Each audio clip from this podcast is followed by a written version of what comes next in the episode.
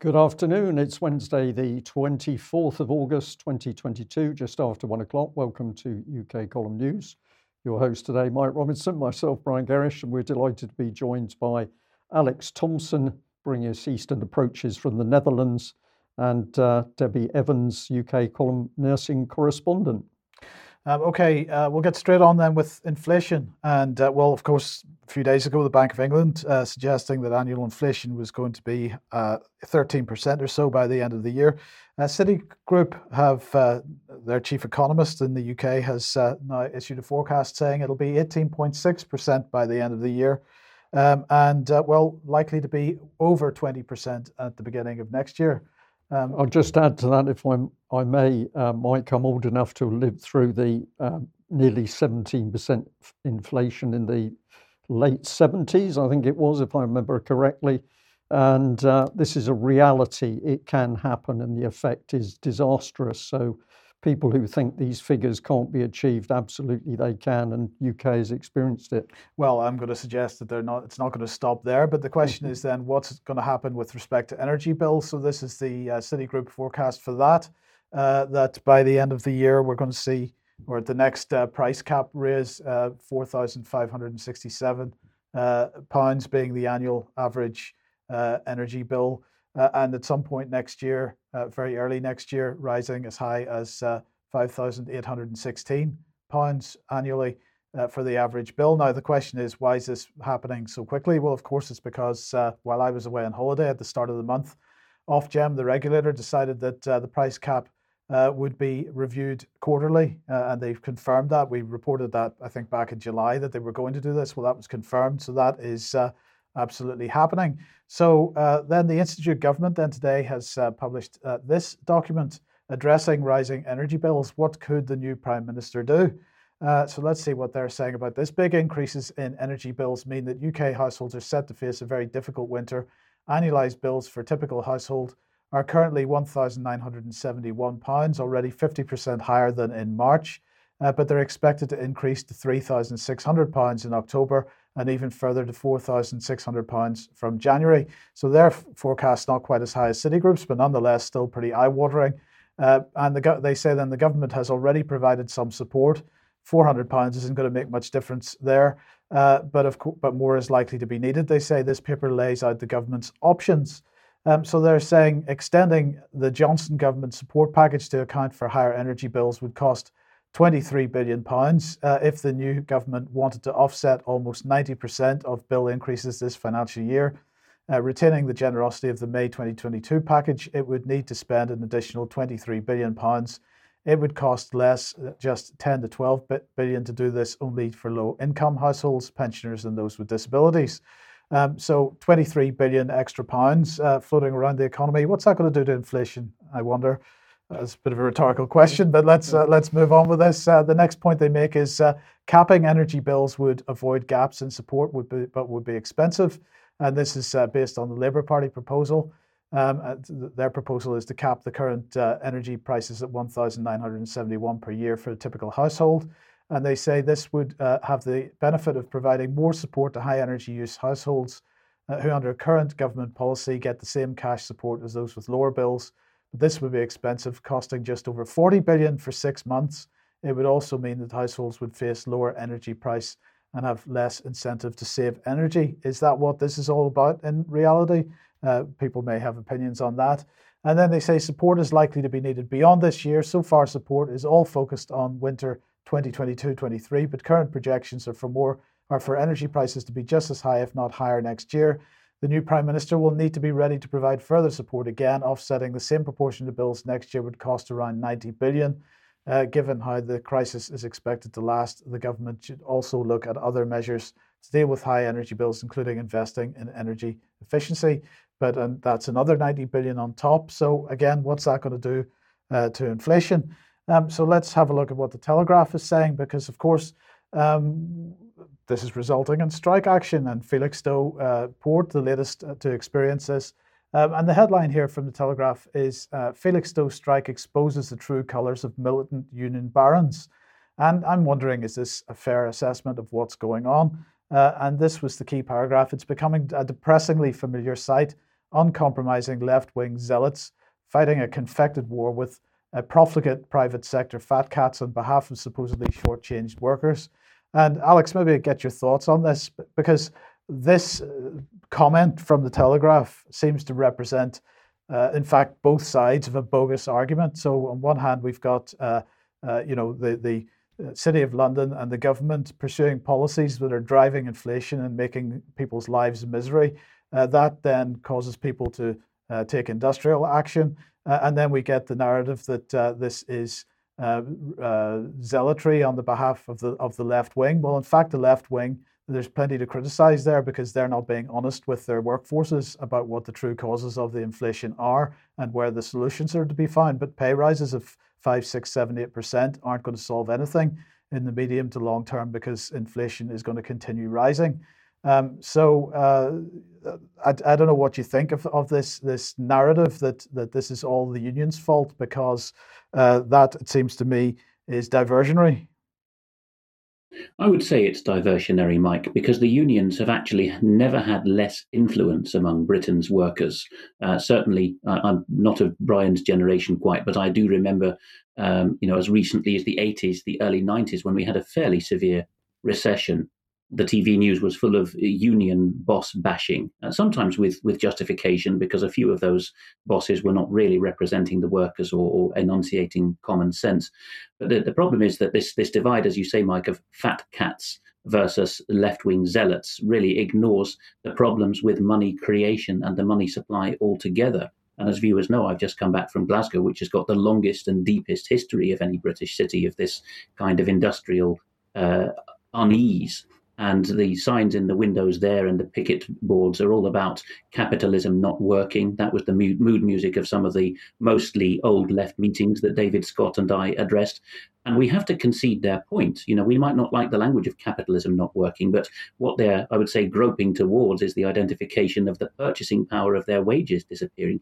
Over here in the Netherlands, I've I know know at least one entrepreneur of a small business who pays his uh, employees in silver ingots. Yeah.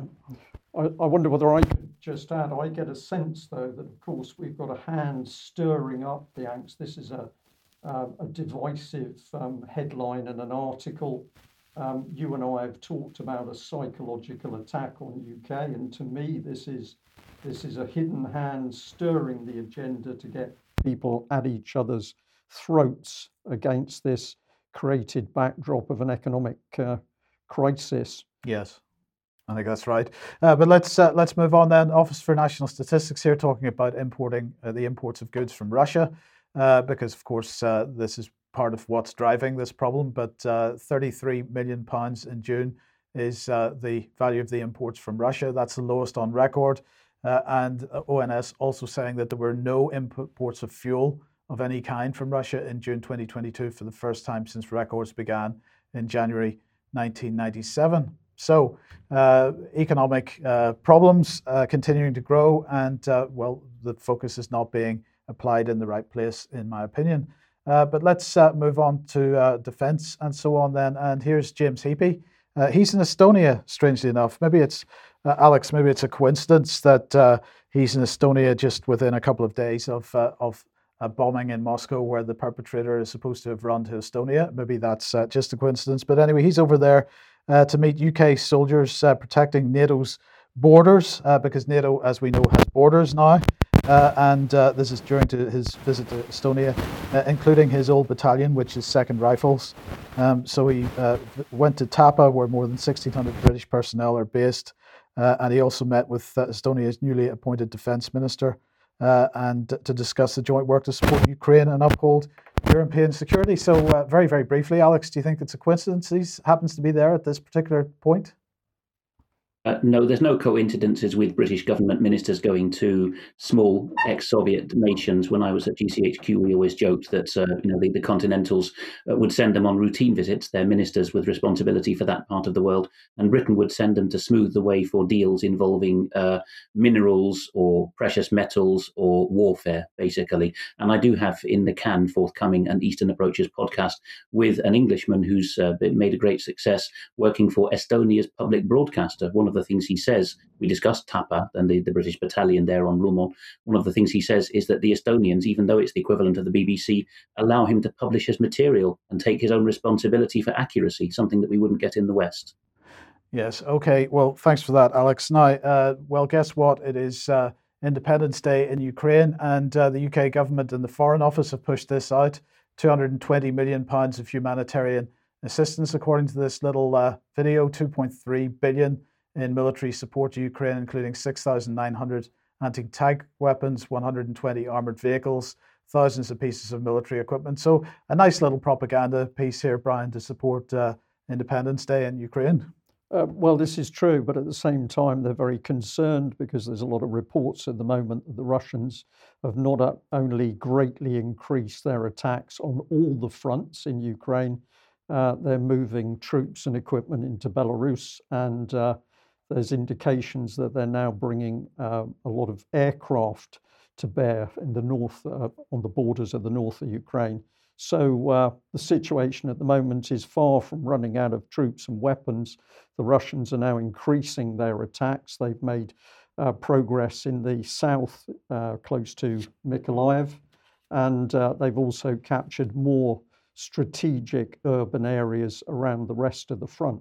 So what, what we're seeing very clearly is that the Russian economy is easily capable of sustaining uh, this war. They can produce the ammunition and the munitions and they can move it into position.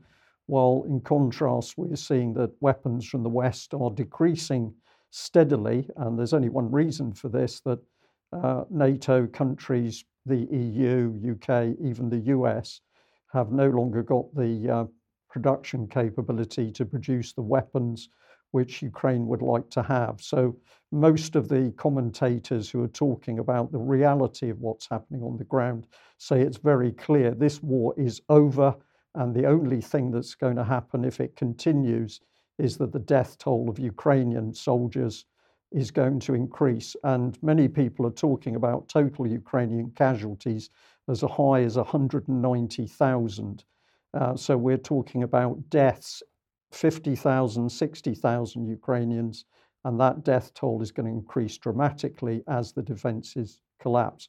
So, what should we be doing here in UK? We feel that we should be calling for the ceasefire in Ukraine, put a stop to the fighting, and start that negotiation, which might leave uh, Zelensky and the Ukrainians with at least part of their country. But if they continue to fight, I think it's very clear what's going to happen. Yes. So anyway, uh, you know, FCDO talking about the amount of money being spent in Ukraine. Uh, that took me. Uh, I look at this website occasionally. This is the Foreign Office's uh, spending over twenty-five thousand pounds. They publish a monthly spreadsheet of where they're putting their money and so on. Um, and so I was having a look at this uh, and came across a particular company. Now, this isn't related to Ukraine, as far as I know at this point uh, at the moment, but I was fascinated as I was going through uh, the spreadsheet, uh, this little company, Torchlight Solutions Limited. Um, now, it's a small amount of money, £135,825. And when I say a small amount of money relative to the Foreign Office budget, uh, but uh, Torchlight was interesting. So I went and had a look at Torchlight on the uh, Companies House website. and here they are. And well, sorry, if we just go back to that previous slide, you'll notice that payment of £135,000 was made on the 25th of March this year uh, Brian. Uh, but strangely enough, on the 25th of March this year, Torchlight Solutions Limited uh, was their directors resigned, and uh, the application to strike the company off the register was made on the day that this uh, payment was made. So this I thought was a bit strange. So let's have a look uh, further. Um, so Torchlight Solutions Limited, according to the company's house re- um, register, says is owned by Torchlight Group Limited uh, so let's go and look at Torchlight Group Limited. It's owned by Torchlight Group Holdings Limited. Uh, and so if we look at Torchlight Group Holdings Limited, well, it's owned by Overleaf Holdings Limited. And if we look at Overleaf Holdings Limited, it's owned by Axiom International Limited. So if we look at Axiom International Limited, we find that it's owned by AFA Bidco Limited, which is in fact now called AFA International Limited. And if we look at that, it's owned by AFA Midco A Limited. Uh, and AFA Midco A Limited is owned by AFA Topco Limited, and AFA Topco Limited is owned by Limerston Capital Partners 1 uh, GP LLP. Uh, and if we find out who owns that, uh, it's owned by uh, Limerston Capital Partners, uh, uh, sorry, Limerston, sorry, Limerston Fulham Limited. And then if we look at Limerston Fulham Limited, it's owned by Limit, Limerston Capital LLP. And then finally, we get some real human beings. Um, so after all that trail, we get some three active persons with significant control over Limerston Capital LLP. And we have uh, a Portuguese national, uh, Mr. Uh, Caldera. We've got another Portuguese national, and we've got uh, Mr. James Paget, who is a Swiss national, but whose correspondence address is in Buckingham Palace Road, London. Um, okay, that's quite interesting. So payment has gone to a company which is uh, on the same day being put into liquidation, and it's owned by a whole host of other companies, uh, eventually ending up here. But if we go back to Torchlight Solutions Limited, which is the original company that the payment was made to, and we look down at uh, the nature of business, uh, it says dormant company. And this is, gets even more strange because it's been a dormant company for years. It hasn't traded. And the accounts, if you look at the accounts, uh, it shows that they, it has not traded in that time. So, what was this payment for? Um, but if we go back to Torchlight Group Limited, which owns Torchlight Solutions Limited, um, and uh, we look at that, uh, let's bring this up. Well, it was previously called Torchlight Solutions Limited. Um, so, okay, perhaps let's say that the Foreign Office's spreadsheet is simply out of date, uh, that at some point Torchlight Solutions Limited renamed to Torchlight Group Limited, and then they set up another company called Torchlight Solutions Limited just to keep things all very clear and obvious what's going on. But in fact, that's not the case either, because if we go back to the Foreign Office's spending website and look at the spreadsheet there, we find entries for Torchlight Group Limited as well. So, in other words, what I'm saying is that the database at the Foreign Office recognizes the two separate legal entities. Uh, and so it recognizes that a payment has been made to Torchlight Group Limited and a payment's been made to Torchlight Solutions Limited. So this is very, very strange. Uh, and uh, coming back to Torchlight Group Limited, then, and we look at uh, one of the directors of that, uh, just the first on the list, Jonathan Darcy Blything Blows, uh, and we look at what he's into, and we find that he's a director of goodness knows how many companies. I think it's about 13 active companies plus the three Torchlight companies that have now been uh, put into liquidation. Um, and you'll find some of the companies that I just listed a few minutes ago on this list as well. So, um, Alex, I'm going to ask you for, for your thoughts on this. Uh, but just before I do, uh, just to come back to uh, to the uh, Foreign Office uh, website, why is 135,000 pounds 135,825 pounds, and there were other payments to this organisation in this uh, spreadsheet as well, going to a company which is dormant company, never traded, and is now in liquidation. Um, I'm very interested, Alex, on whether you've got any thoughts on this.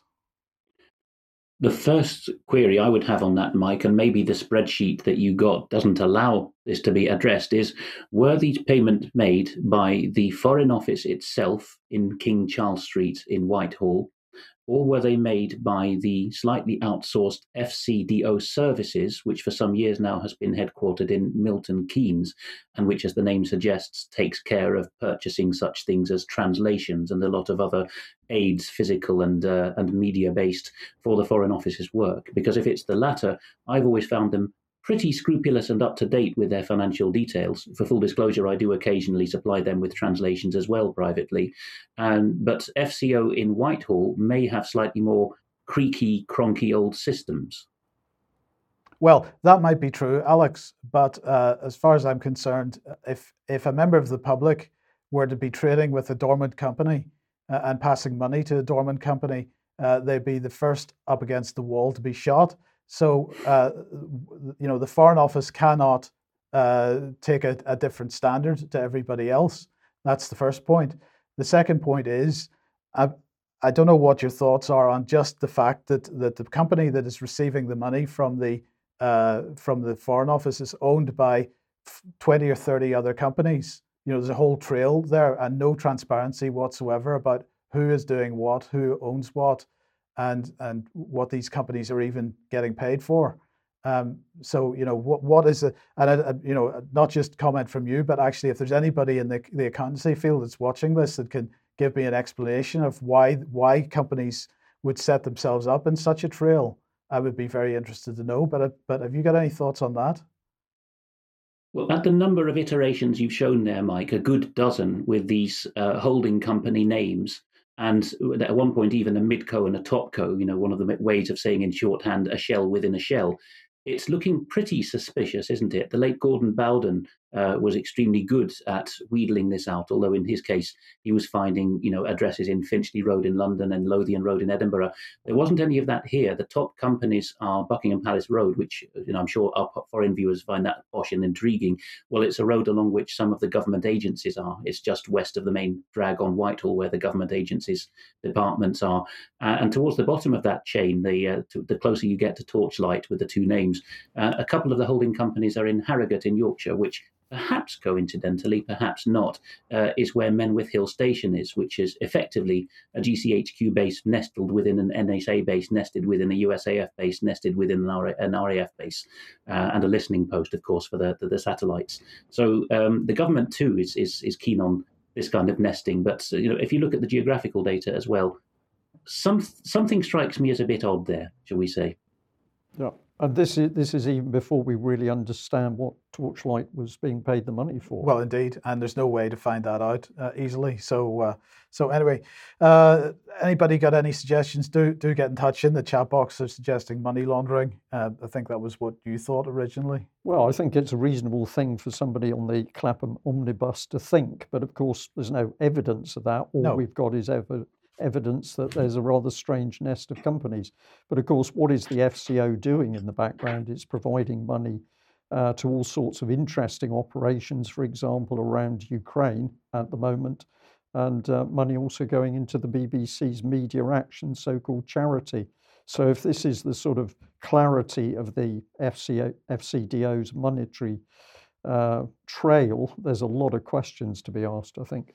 Indeed. Okay, let's move on. If you like what the UK column does and you would like to support us, then please uh, head over to community.ukcolumn.org. Your uh, membership would be very much welcomed. Uh, you'd be welcomed as a member uh, and uh, very much appreciated. So you could pick something up at the UK column shop if you'd like, or, but in any case, do share our material on the various platforms. Indeed. Well, uh, a call out for the Alternative View online conference starting at nine o'clock on the 4th of September. So, UK Column is uh, hosting this effectively. So, the, uh, the event will go out from the UK Column studio. Uh, we are very, very keen that this is a success because it is the Kickstarter to get the Alternative View conferences going again. And of course, many, many people enjoyed those from the mix of the speakers and, of course, meeting other people in the audiences. And if I remember correctly, the last one, um, a live uh, event, had an audience of about 550 people. When the day ticket people came in, about 400 plus people staying in the hotel venue. Um, if you'd like this to restart, please buy your ticket and support the online version. That would be really good. And Alex, you've got some mentions here for us, I think. We have, Brian. Uh, our increase of output continues apace, although the August breaks that uh, several several of us have had have slowed that down, but no mind. So uh, the first thing I'd like to mention is that if you go to the ukcolumn.org homepage and find topics in the menu, you will find one of the new topics is mind. And what we have done is retrospectively tagged everything to do with psychology, psychiatry, nudging, mind control, behavioral therapy, and behavioral policy uh, in one area. So the uh, that's uh, across all the authors. Iain Davis and Debbie Evans and Dr. Bruce Scott, whom I met in Edinburgh again last week, are all at the top there. But uh, this is well worth going into and uh, bearing in mind that you can share with people the fact that UK Column, fairly uniquely probably among the non tiny players in the media scene, has such a thing as a reporting category called Mind. Uh, the attack on the mind as well is part of that, and we hope to add to it further. But also among our stable of, of authors whose production is only going up and up, there is Mark Anderson in the USA, uh, who has, uh, on the back of the first report I did on the first, 5th of August, uh, in a in a sec- segment for the UK column news uh, output, he has gone back and looked at the uh, article, the, the letter written by 19 state attorneys general to Larry Fink of BlackRock. Uh, so you'll find that as 19 US states fed up with BlackRock's brazen efforts to function as a private government, which is all about the ESG drive to make everything sustainable in investment and how this cuts across people's entitlement to have a fiduciary duty over their pensions. And uh, the final mention from me is that some point, perhaps by the end of today, the latest of Debbie, Debbie Evans's blogs will be up. Uh, it's tagged as health, but it's also tagged as opinion. So you will find it. I think Michael, correct me if I'm wrong, but we'll be putting that towards the bottom of the homepage in uh, in the comment section. And if people want to know where Debbie Evans' back numbers are, we're looking at ways to simplify it. But for the time being, if you click on any article by Debbie Evans, that will bring up her author page. We recognize that you know, among all the authors we have, all of whom are much appreciated by the public, Debbie is particularly prolific and insightful and much appreciated by the public. So we are looking for ways to her, for her very up to date uh, comments and, uh, notices to be shared in even more ways on the website because she is one of a kind, I would say, and you'll find that later in this news as we co-present something that she's quite uh, found, which is quite a, a unique revelation. Okay, Alex, thank you for that. Well, I'll just add a little bit more because we've also got this on the UK Column website. It's the interview with Kimberly Isherwood. This is the uh, lady who's working with a tremendous group of women in Wales tackling uh, child sexualization uh, via the relationships and sex education. And I understand that um, Kim Isherwood was being interviewed by Jeremy Vine this morning. And uh, I think there was a fairly crude attempt to put her down, but she was easily holding her own. We'll do more on that in due course. Um, but you can find that interview on UK Column website to understand what it's all about. Uh, we've also got a really excellent interview with Dr. Ross Jones and Dr. Christian Buckland, who's a psychotherapist, and they are basically talking about why children shouldn't be vaccinated.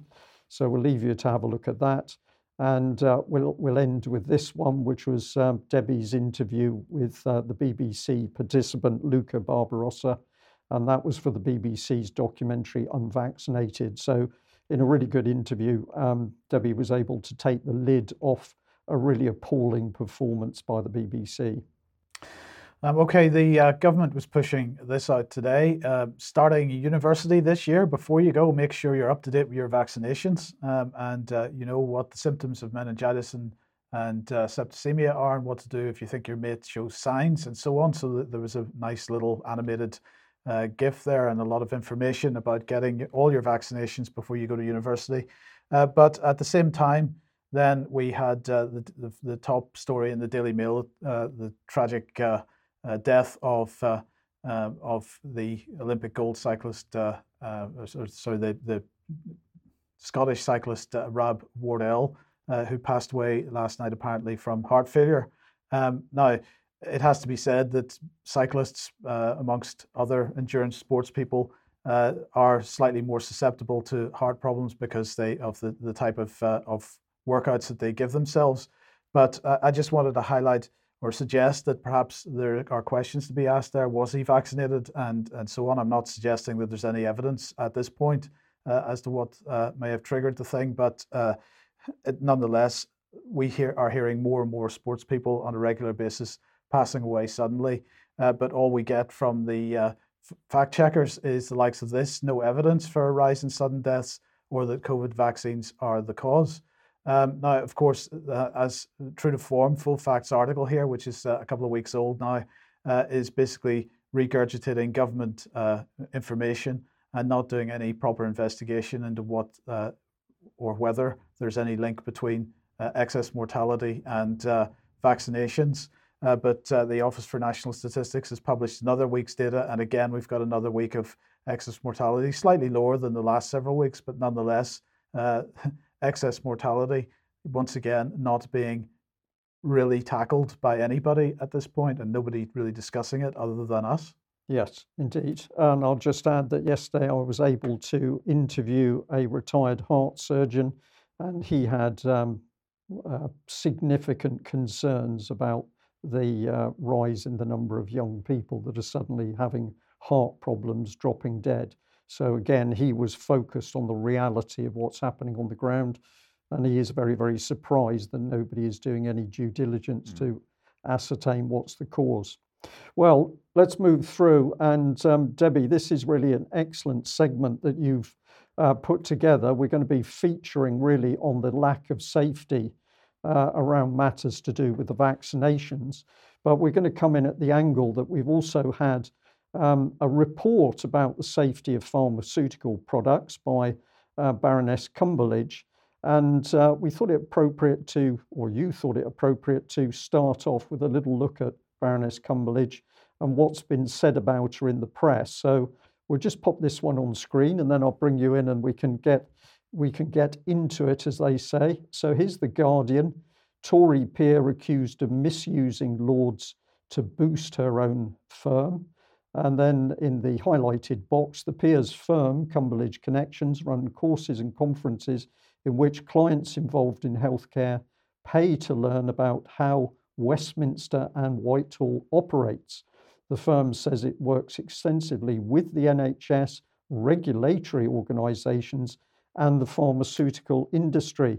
So that's a very interesting little nest there, Debbie. I'll get you in for some initial comment and then we'll follow up on that particular story by having a look at the Argus.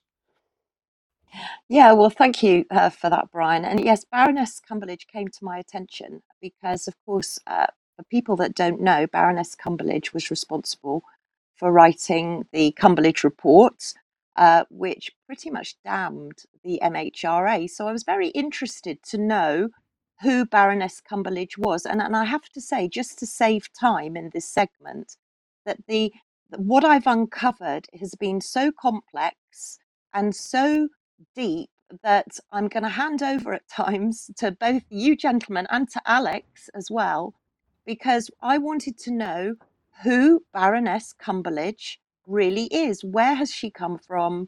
What is her background? And how much influence does she have? And of course, now I'm seeing that she's been involved in companies with regards to social influencing. So, on that note, Alex might like to comment on what it was that Baroness Cumberlege was accused of doing just a few years ago. Yes, uh, this is what used to be known as influence peddling, and it nearly brought John Major's government down at some point. Cash questions was one side of it, although I stress we're not accusing Baroness Cumberlege of anything like that. But it has been, under the broader umbrella term of selling influence, a re- recurrent bane in both houses of Parliament. Um, it was John Major's government that brought Baroness Cumberlege in as a member of the upper chamber. She was. Uh, albeit non elected, but a junior minister responsible for healthcare. And I'm just before we get to the slides on that to give people, especially abroad, an idea of what's going on here. Uh, Baroness Cumberlege uh, is actually uh, the daughter of, if I'm not mistaken, a German national who came to be a doctor in East Sussex, that's in the southeast corner of England around Brighton. And she, her father was Dr. Lambert Ulrich Kamm, who anglicized the spelling of his surname from a K to a C, C A M M in the end. And um, she was bringing up children in the 1960s, having married at the beginning of that decade. And the next thing we see is that she is a justice of the peace. So, um, you know, a magistrate, uh, a member of the executive that takes work off the court, basically in the 1970s. And then she gets through the county council network. And that level or that strand of her political doings, uh, it ends up with her being appointed a deputy lieutenant of her county and a member of the Order of the British Empire at the fairly high rank of CBE commander, which is higher than an OBE, let alone an MBE. And above them, you've only got the knights and the grand knights and whatnot. So pretty high up. And this is through the sort of you might call it the, the Shire's route of, of, uh, of, promotion to office, just short of ennoblement and then ennoblement, where you've done good things for your local community. And in her case, healthcare but alongside that, the most intriguing thing is that she has DSG after her name. This is the Pontifical Equestrian Order of St. Gregory the Great. It's an 1837 uh, origin. Uh, that's when it was originated as a, as a, as a distinction, if I remember, remember correctly. She's a papal knight, or papal dame if they use that term. I don't think they do. Uh, these are very rare honours that the Vatican hands out. Others would be a papal count, which is the famous singer John McCormack had one of. They're pretty rare, and you have to have pleased the Vatican extensively. Um, which brings us in shades of European Union military unification and the network of influence there for longer term viewers, but that would take us too far off track. But we are already asking our viewers, who is this lady and how did she get to where she is? Um, there is a page which we haven't got a slide for from the Queen's Nursing Institute, where when she, as a baroness, was made a fellow of the Queen's Nursing Institute, uh, we see that the first line on who she is, rather shamefacedly, has to begin with Julia Cumberlege comes from a medical family. That in itself back to Debbie with this, I think, is an admission that she is not actually that au fait with nursing or, or medicine in her own right. And uh, that page goes on to say that uh, the other route that Baroness Cumberlege had before she was a, a lady in the upper house is that she went through her local health authority, the city of Brighton, and then went through the regional health authority, which was Southwest Thames. And then before you know it, in John Major's uh, government, which had all these sleaze questions about it, uh, she found herself a junior health minister. And at that point, actually, she was the minister sponsoring the regeneration of the city of Plymouth and a £45 million budget a year. This is back in the 90s before Brian came ashore from the Navy and started his campaigns and, and investigations. But Debbie, that, that's the impression we're getting is that she's done something to please the Vatican and something to please the usual Shire network of her Conservative Party, bringing her up to the House of Lords, but no medical expertise that I can see. A doctor's daughter at most. Thank you, Alex. And, and that's exactly what um, I was suspecting. And, and I, I know that we're going to come on to see what she's, how much power Baroness Cumberlege has got. But please just remember that she comes from a medical family. She's not a doctor, she's not a nurse, she's not a health professional.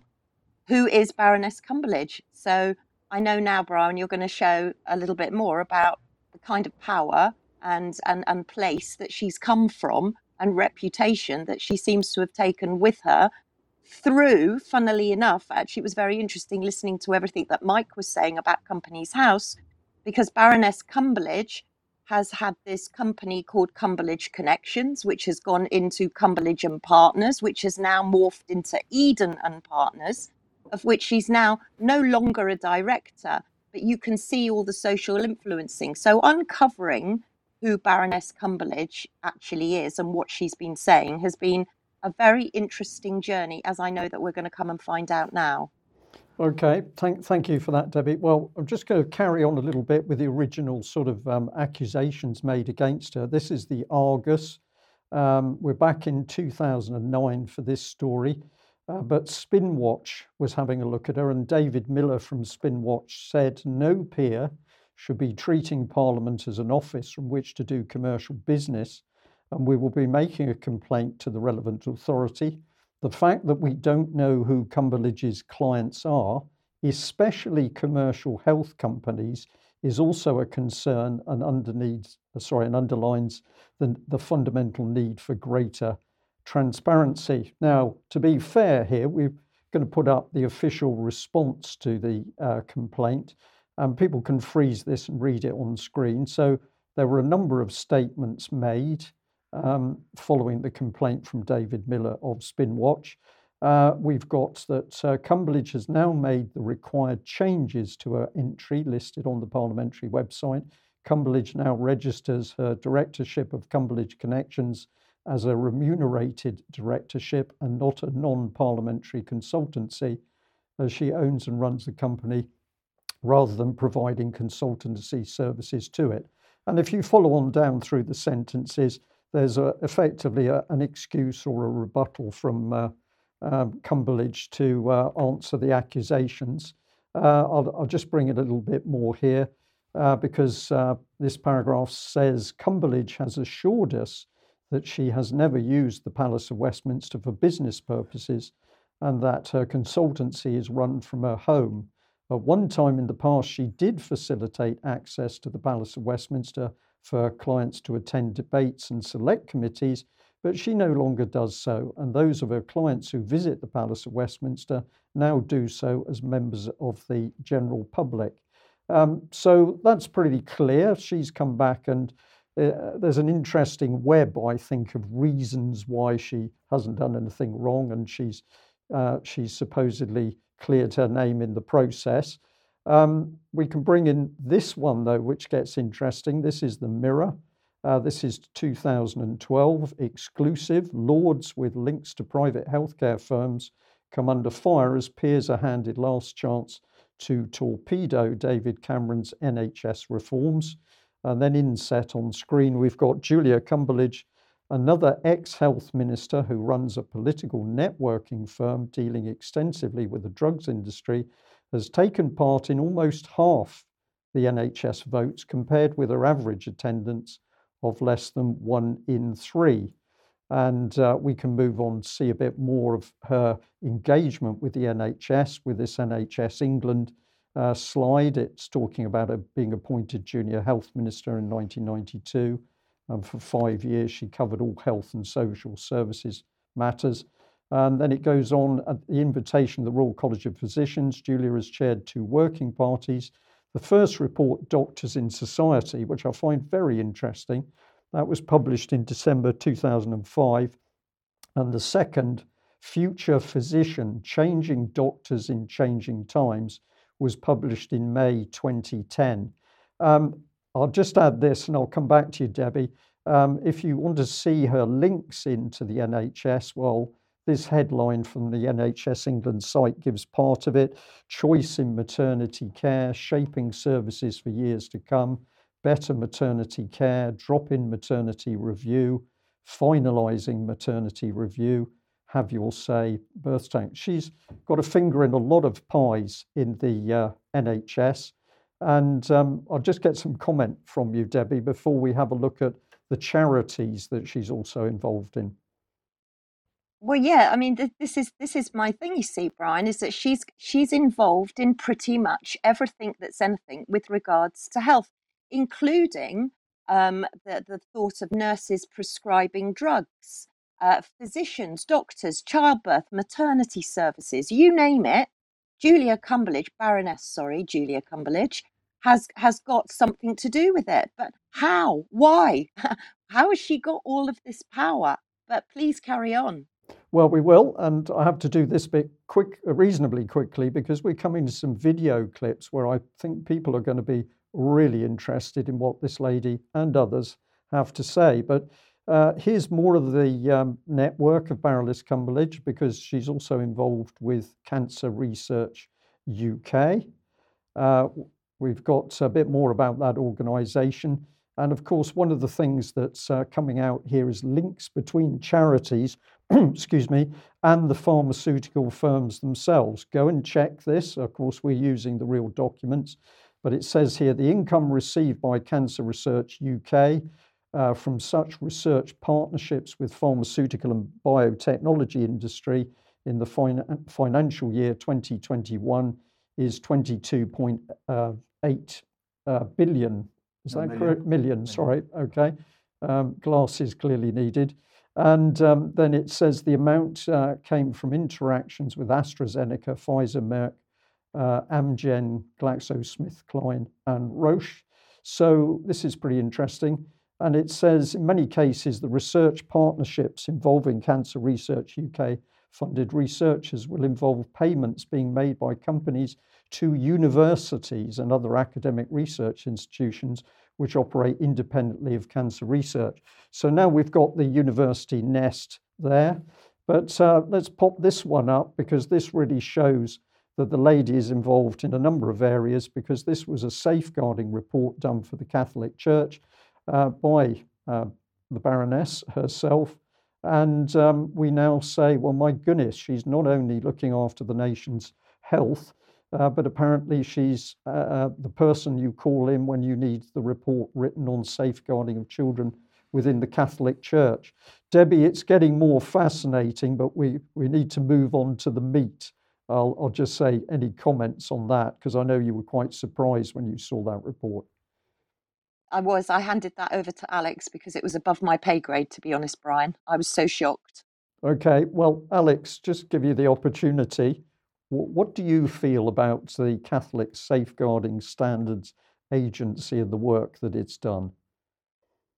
history will record quite patently, uh, as will the record of the IICSA, which was mentioned on screen there, the independent uh, ch- inquiry into child sexual abuse for England and Wales, and its Scottish equivalent, which was even more covered up, uh, that the Roman Catholic Church, like the Anglican Church and many of the free churches, wanted safe pairs of hands, to use a more political phrase, uh, for the uh, investigation of what was then coming to be known in 2006 07 as safeguarding. This is now the big buzz phrase for watching out for children and vulnerable people in churches and other social settings. Uh, people who might be losing track of this as quickly as possible, I'll just say um, Baroness Cumberlege's party went into a long 13 year wilderness period in 1997. She lost her junior ministerial post, and then by about 2000, we see her talking about the socialist ideology of the NHS. Again, a half true statement latched onto by the hard left. Uh, but of concern to all of us who know what's been done to the NHS. And then a few years after that, towards the end of the Tory wilderness years, that it's her Roman Catholic allegiances that come to the fore, and she's told, "Well, you are going to be pardon the phrase, but I think it's appropriate, the safe pair of hands who is going to wrap the churches uh, over the knuckles to the appropriate degree with the appropriate outcomes. And I cannot resist reading her 10 tips for influencing, which sound very much like her namesake Julia Middleton's 10 tips or tips for, for social campaigners, uh, because Debbie came up with these. Um, in her list of 10 tips, which actually came uh, from a guide helped produce, um, produced to help in raising awareness and influencing legislation relating to osteoporosis, Baroness Cumberlege says you need to build and use alliances, work the system. Please bear in mind that this is relevant to the church child safeguarding investigation as much as it is to health. Build alliances, work the system, use research and respected publications, use your contacts Make opportunities. Never ever let one pass you by. Never ever give up. Use the media. Every person has their price. Finally, use low cunning and lovable dimness. Be creative. What do you make uh, of that, Brian? Uh, well, that comes to my mind. That comes straight out of the Common Purpose Handbook. These were the uh, sorts of things that uh, Julia Middleton and her, at the time, organisation I call it the political charity common purpose, was talking how to create future leaders, change agents, in order to get into organizations and take control of them. The language is uncanny. But let's uh, move on to her report. And Debbie, you selected her covering letter to the Secretary of State. And let's see what it says. It says, first, do no harm. The report of the Independent Medicines and Medical Devices safety review. Um, I'll give a little bit uh, more of um, what came out of that. Uh, and this is where we're starting to focus in on vaccines. The MHRA needs substantial revision, particularly in relation to adverse event reporting and medical device regulation. There is a need for better engagement with patients and their outcomes and a greater role in public protection. So, very early on, uh, Debbie, she is clearly eh, acknowledging there is a problem. Um, she's saying that the MHRA doesn't just need revision, it needs substantial revision. Yeah, absolutely, completely. And, you know, uh, we have to ask ourselves are we safe and is the MHRA safe in Baroness Cumberlege's hands? But I'll, I'll, I'll let you carry on, Brian, because it gets, it, it gets even deeper, as we know. Okay, well, let's uh, bring this, this one up. This is uh, another quote. There should be greater transparency of payments made to clinicians. That's very interesting, isn't it? After your segment, Mike, we've got a lack of transparency here with payments. The registers, sorry, the register of the GMC should be expanded to include a list of financial and non-pecuniary interests. In addition, there should be mandatory reporting for pharmaceutical and med- medical device industries of payments made to teaching hospitals, research institutions, and individual clinicians. So, what she's actually saying is that previously this has all been opaque. Nobody's been sure of how much money is changing hands and with whom. The government should immediately set up a task force to implement the review's recommendations. Its first task should be to set out a timeline for their implementation. So it all sounds robust. She's clearly identifying that the, the system is, uh, well, it's not broken because clearly the system was designed to work as it was, which is opaque with money changing hands. But she's calling for the government to get to grips with it. Uh, but you're now going to jump the audience uh, right into 2022. Uh, you've come across an organization called GS1 UK, and you were particularly interested uh, with what they were talking about in a uh, a particular conference. Now, we are going to show part of uh, the video from that conference, but before we do, we're going to kick off with a uh, Sky video uh, where Baroness Cumberlege is being interviewed. Let's have a look at that, and then Debbie will bring you back. Well, joining us now, Baroness Cumberlege, who led the review um, that Neil just mentioned there into those other scandals, including the pregnancy drug Primodos. Um, Baroness, thank you so much for joining us this afternoon. I know you were able to listen to Kit Malthouse there and the government's response to this compensation scheme, which, to be frank, seems really messy and it's such an important issue. You wonder how the government is proceeding with this. Some people getting payments, they're interim, some people not. Questions over eligibility. What's your reaction to what's been announced today? Well, can I say I am delighted that people who have suffered so much through no fault of their own are getting some redress, some compensation.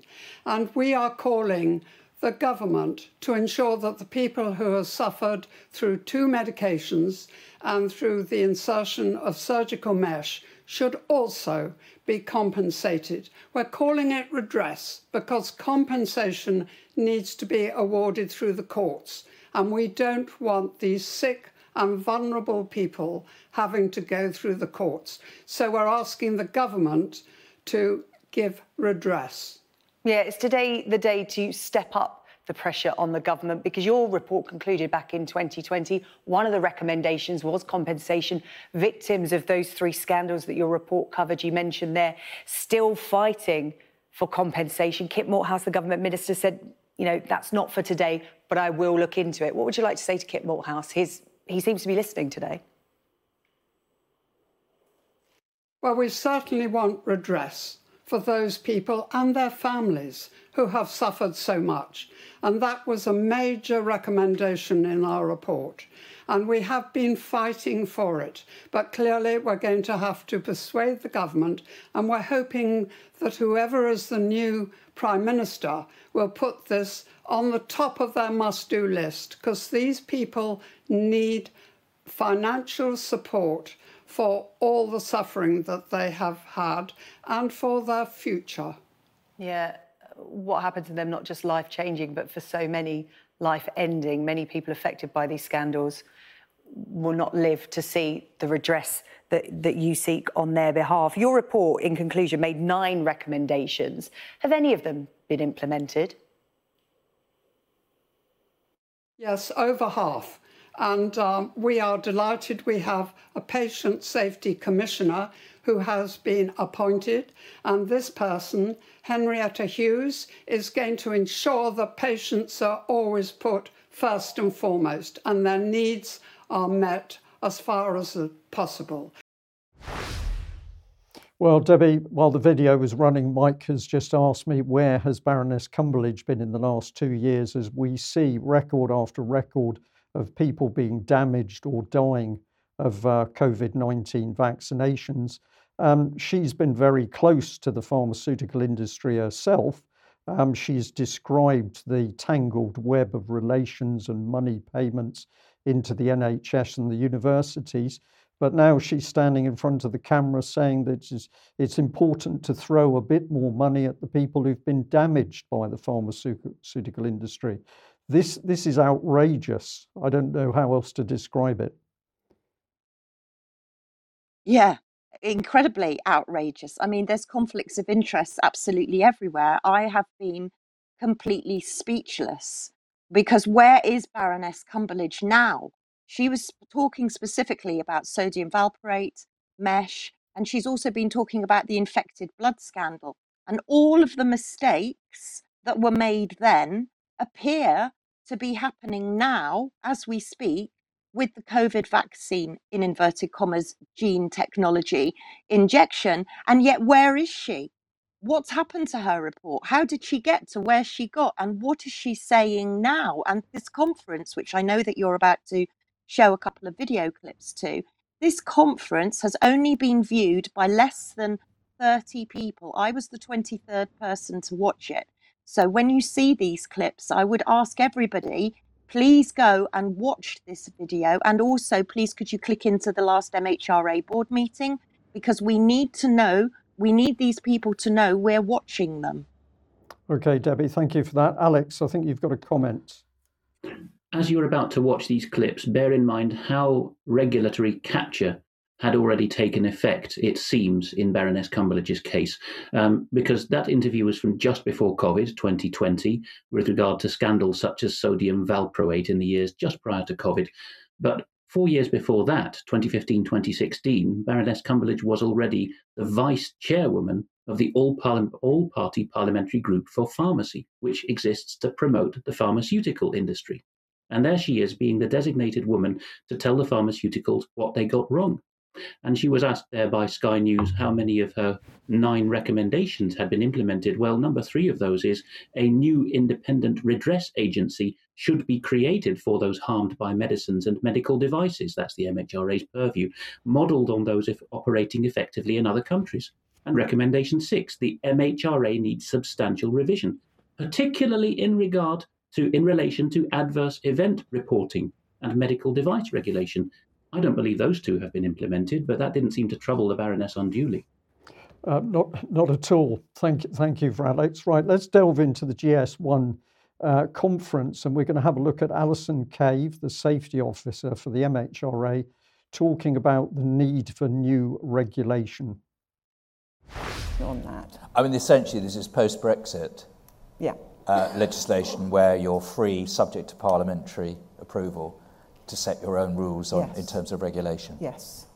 So, I mean, what we need is uh the powers to appropriately track, identify, track, and have the appropriate reporting in place so that we do see these adverse incidents really in a timely way.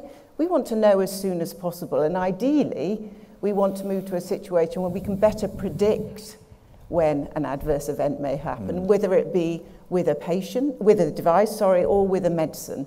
Um, so we're trying to put in new processes and new initiatives um, where we can better predict when a patient may be at harm from events or, or an adverse event, such as, for example, um, for a medicine, um, if they have a pharmacogenetic factor underpinning the um, adverse uh, drug reaction, we can then predict that. We can prevent that patient even receiving the medicine so that we're really better at targeting our risk mitigation activities. Because at the moment we had fairly blunt tools because we don't always understand the mechanism that underpins an adverse drug reaction. So we need to better understand that and then we can target better the drug to the patient who will receive benefit and not harm.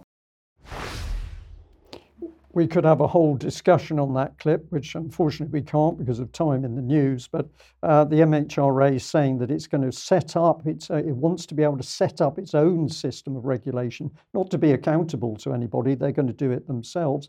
And then at the end, she calmly says, Well, we don't really understand this process of vaccine adverse reactions.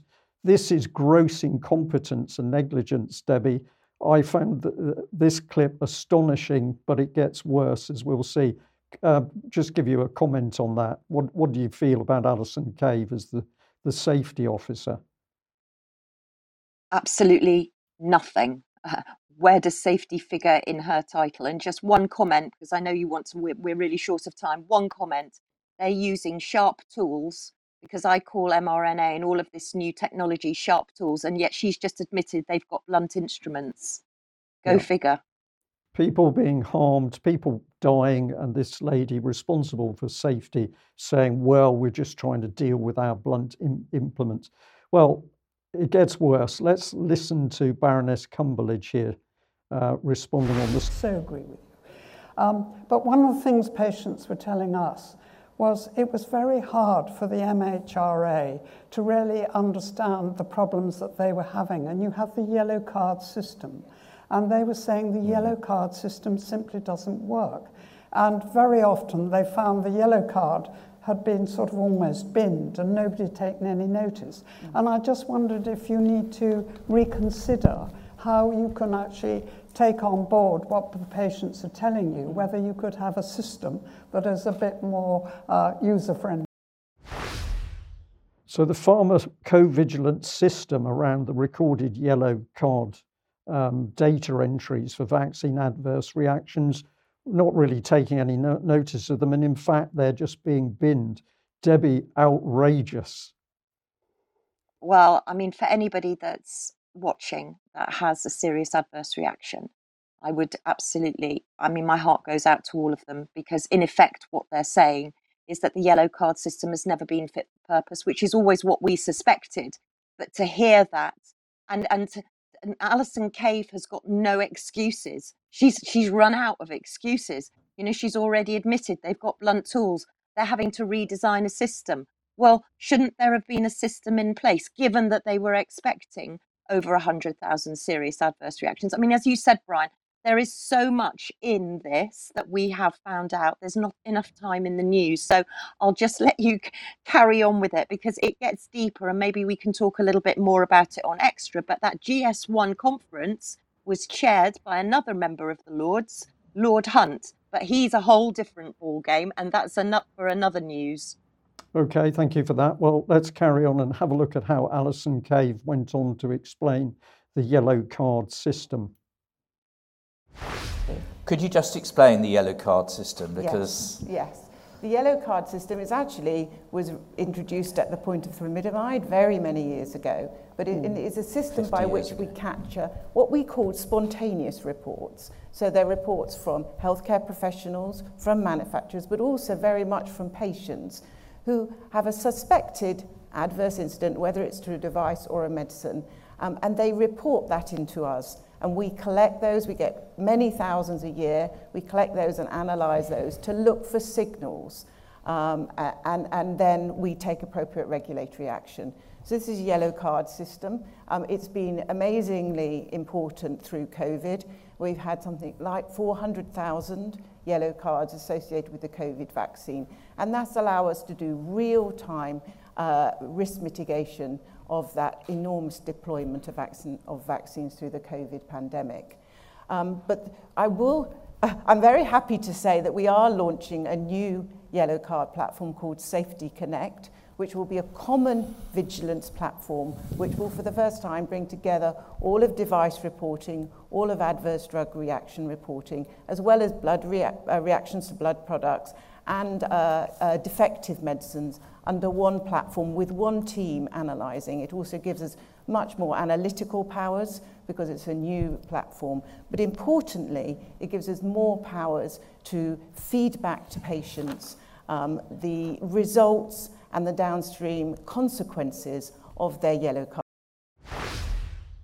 Where do I begin? Um, just incredible. So she admits over 400,000 cases. Uh, that can be multiple adverse reactions for one person.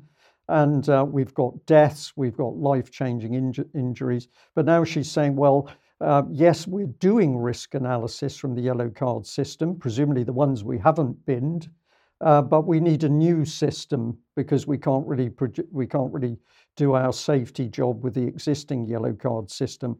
This lady is taking the UK public to be a complete and utter fool and she's laughing at the hundreds, thousands of people that have suffered adverse reactions. And of course, for the families of the people who've died, this is outrageous. It's, it's, it's tragic, it's catastrophic, it's heinous. I mean, and everybody needs to be showing that video to everybody. You know, Alison Cave, Baroness Cumberlege, June Raine, all of them need to know that we are watching them and we need to be the voices for so many that are suffering with serious and ad- adverse reactions. And you know, very, very quickly as we speak, there have been 2,407 claims for vaccine damage payment. Out of that, 52 have been dealt with, 12 have been um, approved, 13 have been rejected, and 27 did not meet the criteria. So, and these these numbers are increasing literally every single day. So, all of this that we're seeing today is absolutely, in my opinion, it's it's evil. Oh. Yes, but even the ones that's been dealt with very briefly, Debbie. I mean, the, the what's on offer is is not going to help with long term no. care. No, Absolutely. no, one hundred and twenty thousand pounds is a drop in the ocean. It's nothing. Yeah. These people have lost their jobs, their families, their livelihoods. It, it's I, I haven't got words. Yeah. Seriously. Okay, well, while, while you're thinking about the words, Debbie, let's just finish the segment with a, a video clip of Baroness Julia Cumberlege talking about key messages, and uh, then we'll move on.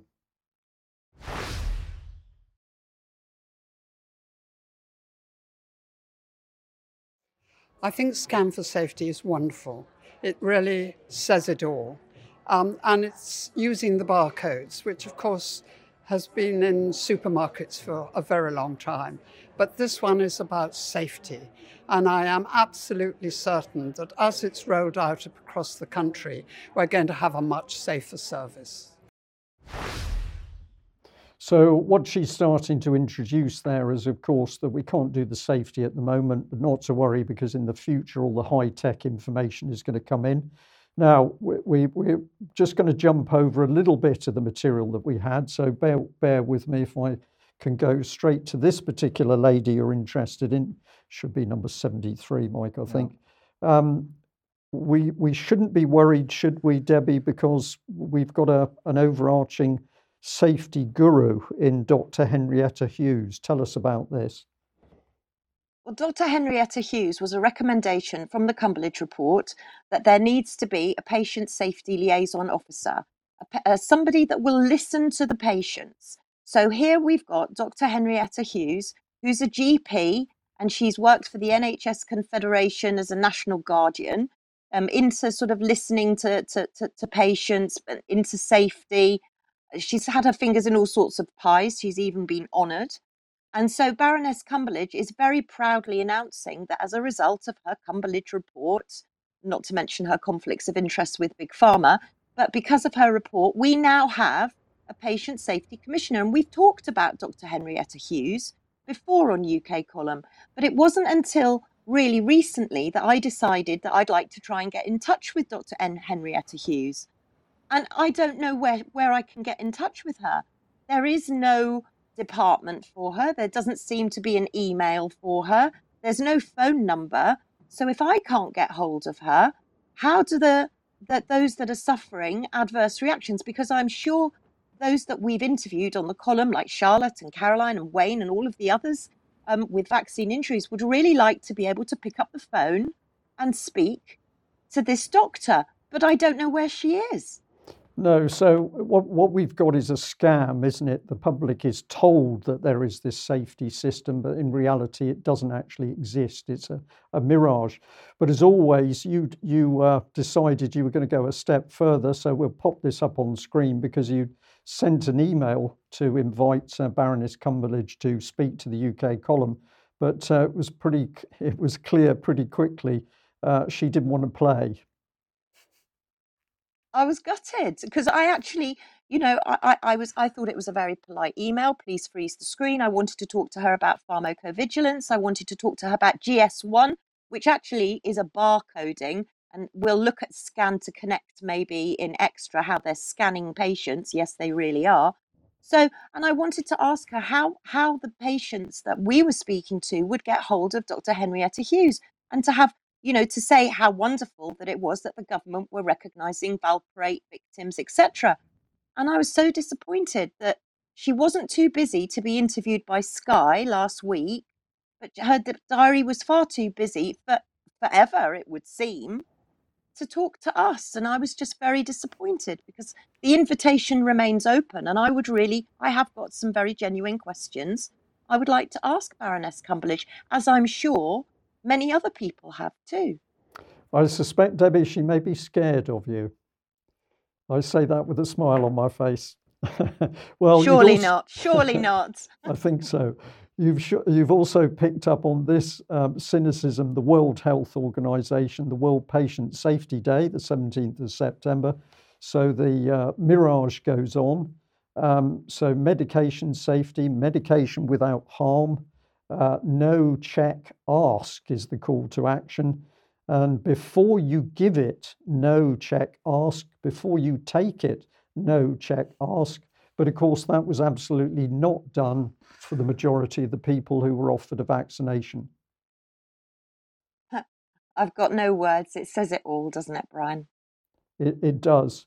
Okay, now, Alex, I'm going to say you've got just an, interesting little clip with a complete change of subject um, around Ireland here. So if you can do this as a as an end for the news, that would be really excellent.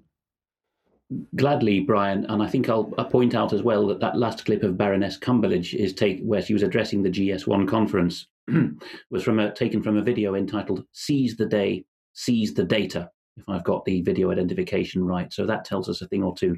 Now, back in 2017, the leader of Fianna Fáil, one of Ireland's two establishment parties, uh, wasn't dreaming of being Taoiseach. In fact, uh, he'd said that he wouldn't take the premiership of the country um, in some circumstances, but he's reneged on that. It's Micheál Martin. And here we have a still of him in May 2017 during a visit of Michel Barnier from the European Commission. and this has become famous in certain Irish constitutionalist circles. I've taken the, the still from the National Party's uh, re-upload of it.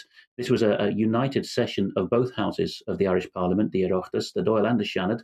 And uh, what was Martin saying? Let's bring that back on screen, and I'll show you the uh, auto transcript, a very useful feature of YouTube, uh, of the key remarks to Monsieur Barnier. Let there be no doubt about where Ireland stands. We want nothing to do with a backward-looking idea of sovereignty. We remain absolutely committed to the ideals of the European Union we see the Union for what it is the most successful international organization in world history. And there is some vehemence in his voice when Mr. Martin says we want nothing to do with a backward looking idea of sovereignty. That perhaps would have remained a footnote in the uh, halls of shame of uh, Irish mainstream politics, but for the fact that this Monday, the 22nd of August, was the centenary uh, of one of the most tragic blows that Ireland received in its early years of independence the assassination in West Cork uh, of Michael Collins, uh, the leader of the uh, dominant faction in the then raging Irish Civil War.